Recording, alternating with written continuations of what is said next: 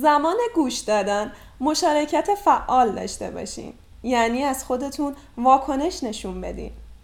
به جای زود قضاوت کردن فکر و احساستون رو در مورد حرفهای طرف مقابل نشون بدین. از صحبتهاش سوال بپرسین. خلاصه چیزهایی رو که گفته بگید و ببینید که منظورش همین بوده. اگه منظورش رو متوجه نشدید یا اشتباه متوجه شدید ازش بپرسین. تا بدونه که دارید همراهیش می‌کنید. اینطوری هم وقت کمتری می‌بره هم زودتر از صحبتهای هم نتیجه می‌گیرید.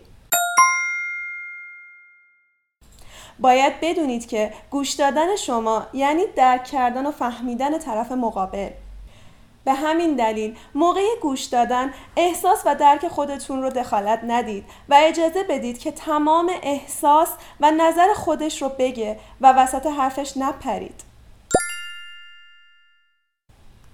موقع صحبت کردن هر از گاهی نگاهش کنید تا مطمئن باشه هنوزم شنونده این. با وسایل اطرافتون بازی نکنید تا حواسش پرت نشه. همزمان کار دیگه ای رو انجام ندید و نگید شما بگو حواسم با شماست. در برابر حرفاش بیعتنا نباشید. اگه تعجب می‌کنید ناراحت یا خوشحال میشید اونو تو چهرتون نشون بدید تا اونم بازخورد حرفاشو ببینه اگه ابهامی توی ذهنتونه اونو مطرح کنید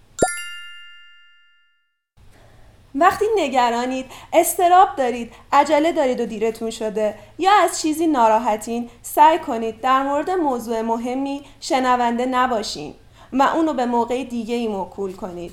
چون شنونده بودن تنها به معنی گوش دادن ظاهری نیست بلکه شما باید بازخوردهای مناسب کلامی و غیر کلامی داشته باشین. ممکنه توی این شرایط نه درست گوش بدین و نه درست جواب بدین.